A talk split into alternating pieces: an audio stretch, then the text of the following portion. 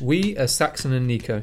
And in November two thousand twenty-one, we went to the COP twenty-six in Glasgow to interview different voices, including decision makers, scientists and environmental activists. We attended COP twenty-six as part of the research for our series, Mission Find Aral, which tells the story of the Aral Sea. In the space of forty years, the Aral Sea turned from the world's fourth largest lake to the world's youngest desert. Despite the fact it is considered by the U N as one of the worst environmental disasters of the world, it is a situation lesser known by the general public. At COP twenty-six, we wanted to learn about the other lesser-known environmental issues and about what actions and solutions are needed for a better future.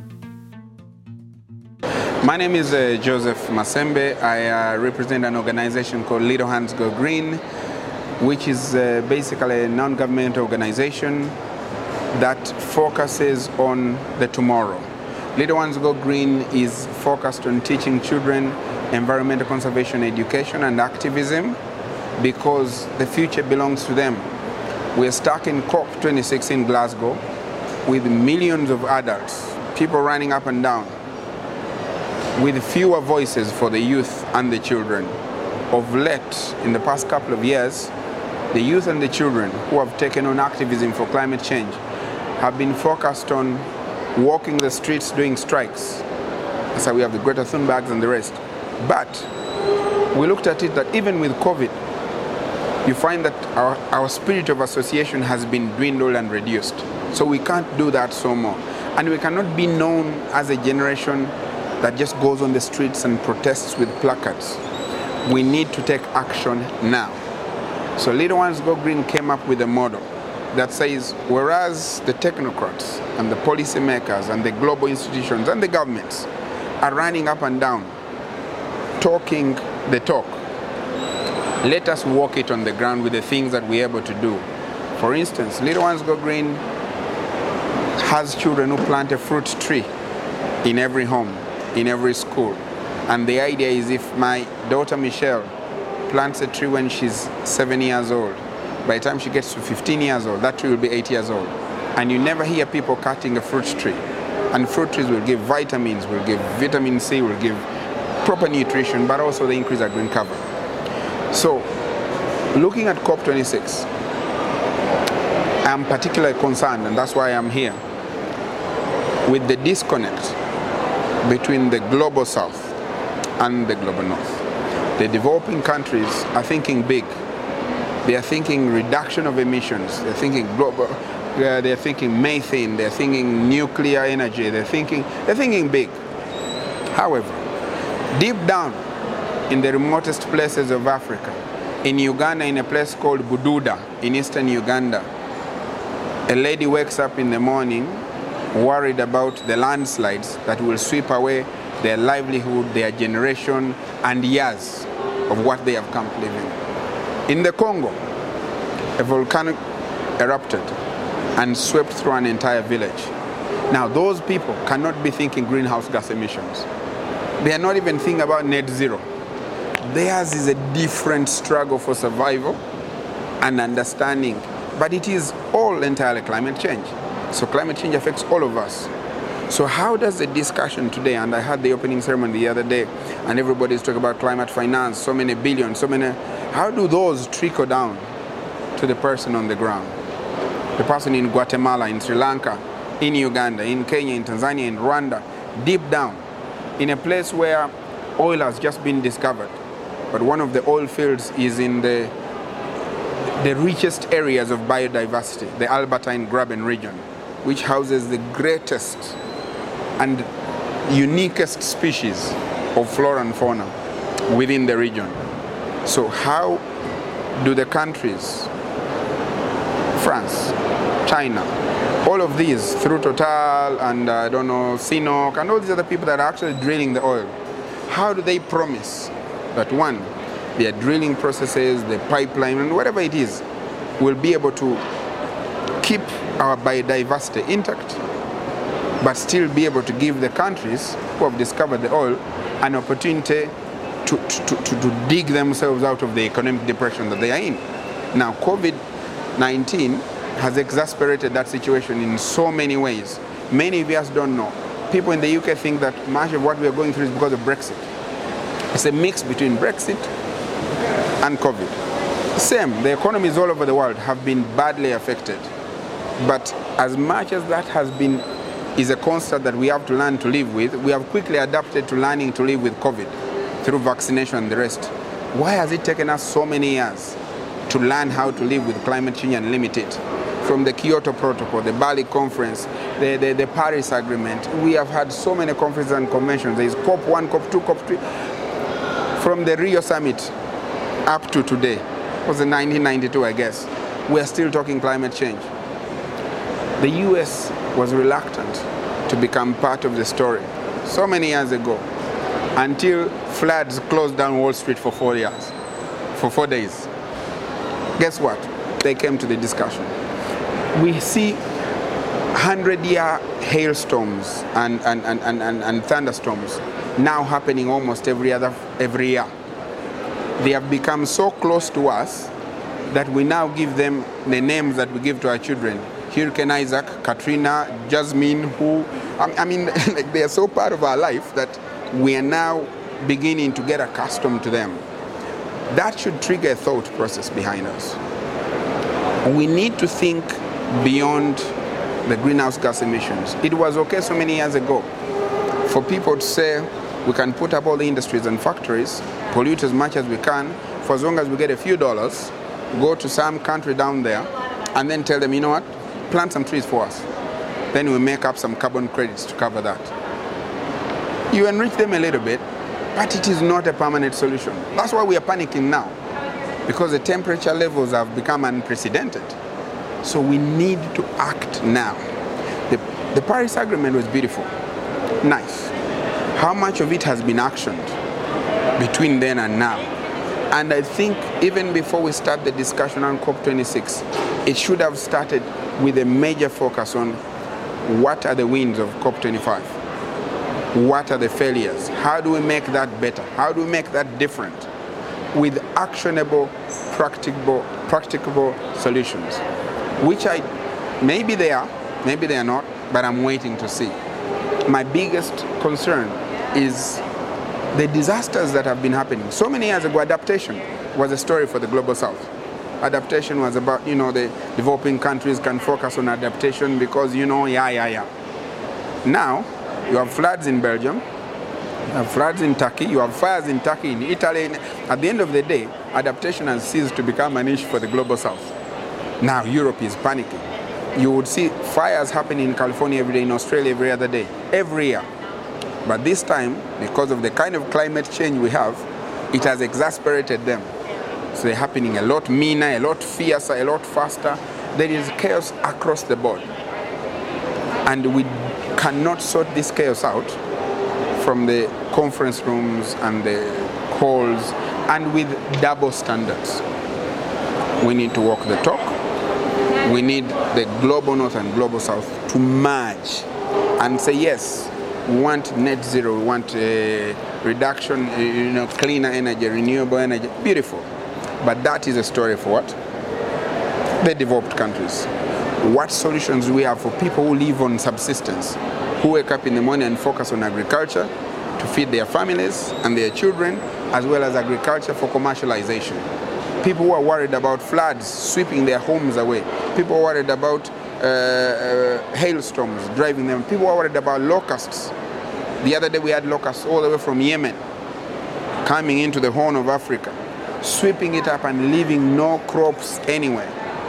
So at the end of the day, why, what, what does COP twenty-six have for that kind of person down on the ground? A person who cannot sell their maize, who cannot grow their coffee, who cannot grow their beans, who cannot grow their... This needs to be the discussion, and I am I haven't seen it as a big agenda in COP twenty-six. Maybe it is happening somewhere on the sidelines. The talk is within climate change activists and civil society. They're the ones who are doing the talk, but they don't take the decisions. So I would love to see our leaders here making an amiable stand for the little hands who are the future of tomorrow, because we do not inherit this earth from our parents. We simply borrow it from our children. Because when we go, you leave everything to your children. So it literally is theirs. So what are we thinking about? These children are going to wake up tomorrow and we're going to hand them a planet that we have really messed up. And if they would have the opportunity to say, you know, Dad, you really messed this up. I mean, if, if, if I had that opportunity to tell my child that, you know what, I'm handing you, I've left you a fund. It has uh, one hundred thousand uh, pounds on this account. I have an investment firm for you. I've left you four properties. I've done, you know, that is what you would love to give them in terms of the financial material stuff. So what are we going to say? Alongside that, I've left you a planet where you'll not breathe easy, where you're going to die of so many funny diseases. Because, so can we attach that to the packages that we are leaving our children and physically talk about it? You have people waking up in the morning, flying all the way to the moon to just see how it is because they have the money. Beautiful. What exactly are the same people who have all that money doing for the environment? It's one thing, so I made Tesla, I do this, I do that. At the end of the day, there are simple things that we can do, like supporting nature-based solutions as a climate strategy for the global south, because that is where our livelihood comes from. The people who live there focus on farming and agriculture, on the land. That is the focus. So let us create solutions for them, not just talk about climate finance, because they keep saying, oh, Africa is corrupt. Then they are saying, let's increase climate finance to send it to people you claim are corrupt. So let's do, yes, let's get the climate finance, which is good, but can we find some more practical solutions for the people who are in the global south? So for me, that is my call to action. And um, as we said, Little Hands Go Green, our environment is our future. Our future is our responsibility. So let's do whatever we can to ensure that the children will inherit a planet that they are proud of, that they can live in for generations to come. You don't forget to visit us. Go to YouTube, look up Little Ones Go Green. Just, you don't even have to do anything else. Plant a tree. A fruit tree would be best. Stop, resi- stop littering, plastic pollution. We talk about, you know, doing away with plastic pollution here. And we are doing single-use plastics in Africa. People are, have been struggling with that. We have not gotten to a level of development of saying, do away with the plastics.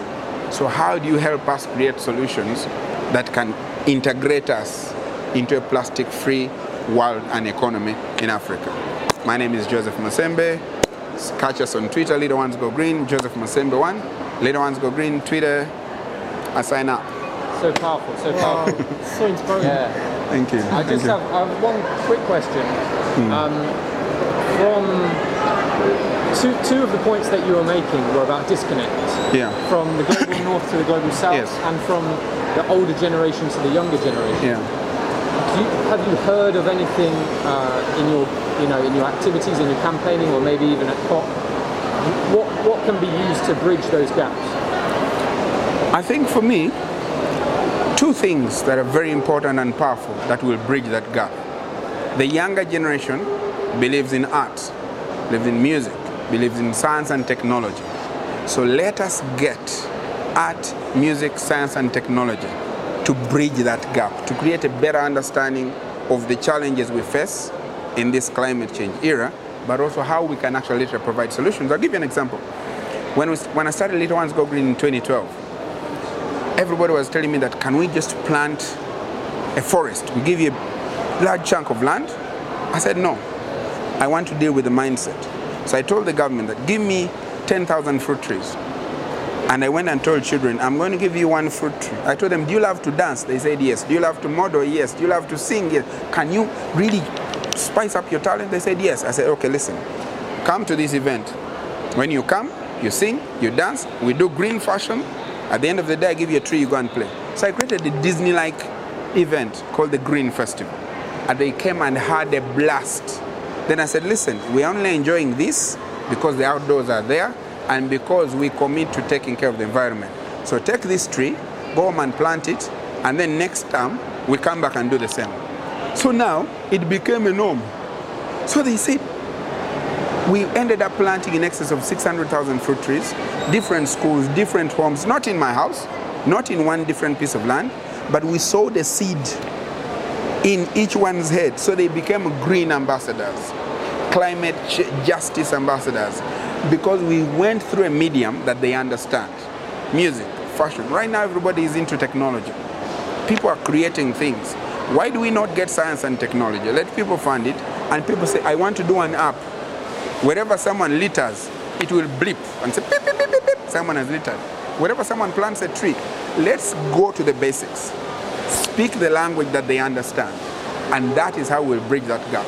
Because at the end of the day, they are a different generation. Even me, today I was speaking to my son, and he's telling me, you know, it's crypto, there's an N F T, and you need to do this. And he was telling me things that, I told him, you know what, that, that, that sounds like Chinese to me. I don't understand it, but he understands it anyway.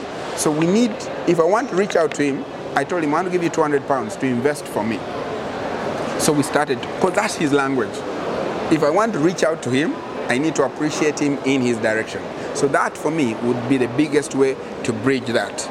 The second thing is, the same way we have a COP twenty-six, we need to have some sort of COP that all these suited people are nowhere to be seen, where the focus is on the people in the jeans, the, the hoods, the work, and they sit somewhere and say, listen, you know, we're in a crisis, you tell us what we do.